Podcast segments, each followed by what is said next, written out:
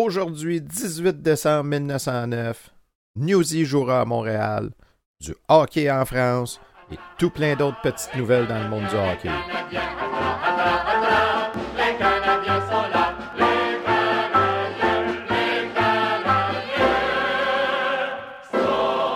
Bonjour à toutes et à tous, bienvenue à la revue de presse du Canadien de Montréal du 18 décembre 1909, une présentation de Raconte-moi mes ancêtres. On se souvient que le 17 décembre, Newsy Lalonde était incertain entre le Vancouver, le Canadien ou le tricot violet. Dans le Canada du 18 décembre, on nous apprend qu'il n'y avait pas juste ces trois clubs qui avaient un œil sur Newsy, mais aussi le Tecumseh et le Toronto.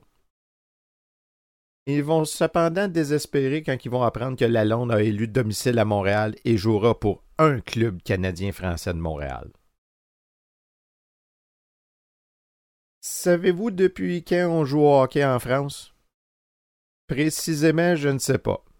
Mais au moins depuis 1909, puisque dans l'action sociale du 18 décembre 1909, on nous apprend que mercredi passé, il y a eu un match amical à Paris entre des Canadiens français et des Canadiens habitant Paris depuis plusieurs années.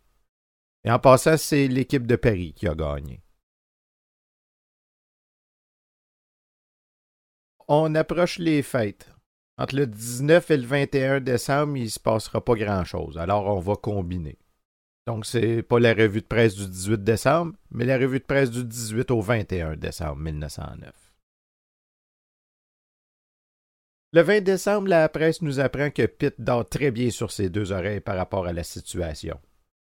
Il est persuadé que le pire qui peut lui arriver, c'est de leur payer une amende de 50 dollars par mois. Mais comme la saison dure sept semaines, ça ne devrait pas lui coûter trop cher, puisqu'en plus, il est persuadé que c'est le Canadien qui va payer.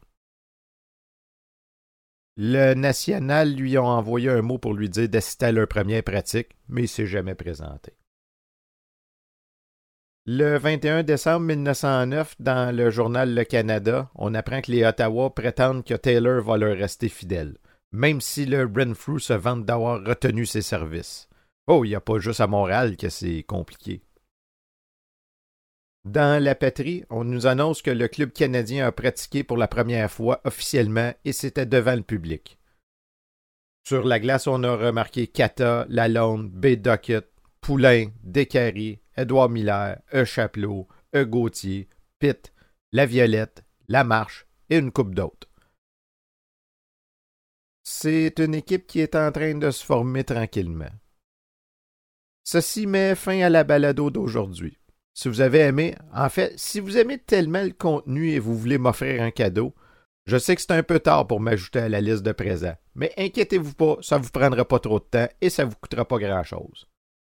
Eh bien, tout simplement, ce que je vous demanderais, c'est d'aller voir la page Facebook de Raconte-moi mes ancêtres et de vous abonner. Parce que Raconte-moi mes ancêtres, c'est pas juste l'histoire du Canadien de Montréal en revue de presse.